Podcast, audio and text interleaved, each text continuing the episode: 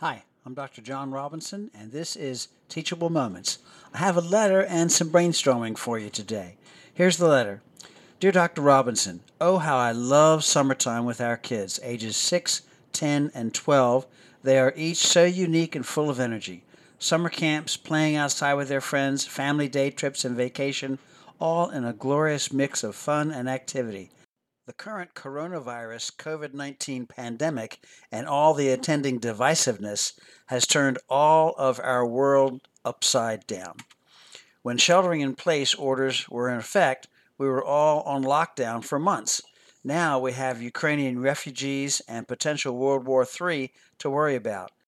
The novelty wore off the first couple of days. How do I, we, get through the coming summertime with potential calamity, social distancing, and limited activity?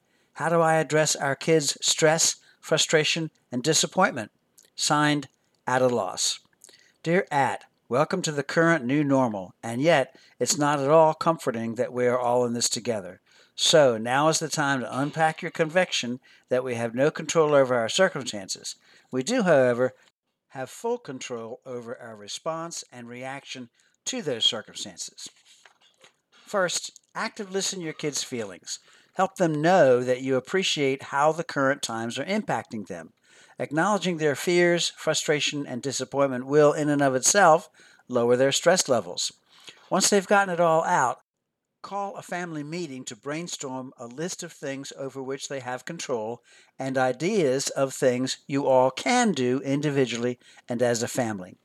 Focus on learning, exploring, and having fun despite the circumstances. To make it engaging and fun, think outside the box. Remember, you folks have control over time and expense variables as you jointly pick from the list. Also, while you may have work to do from home, make time for that, but not at the expense of being with your kids. Remind your kids to limit their individual gaming and social media time and make time for you as well. Remember, we are constantly reminded we are all in this together and we will get through it. I'm with you. Blessings, Dr. Jon. Now, in taking my own advice, here's a list of fun, different family activities that my family put together as an example. Number one, take a night to set up and go camping in your backyard. Include all the fixins like a campfire, s'mores, and ghost stories. Number two, have tournaments on your internet sporting and other gaming options. Number three, create a messy space where you can slather in grease paint, make murals, do face and body painting.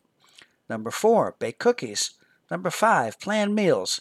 Number six, FaceTime friends and family. Number seven, find an internet pen pal from the Ukraine. Number eight, confer with your local Ukrainian consulate about sponsoring refugees. Number nine, use Zoom or other collective media to group without grouping. Number 10, set up family exercising together. Number 11, set up a scavenger hunt for you in your home or yard. And number 12, email or snail mail notes to friends and extended family, letting them know you are thinking about them. Of course, all activities are subject to local ordinances. Don't feel you have to fill up all the time. Create things to look forward to each day. I hope this example list is helpful. I'm Dr. Jonathan C. Robinson, licensed clinical psychologist and Christian author of Teachable Moments Building Blocks of Christian Parenting, and this has been Teachable Moments.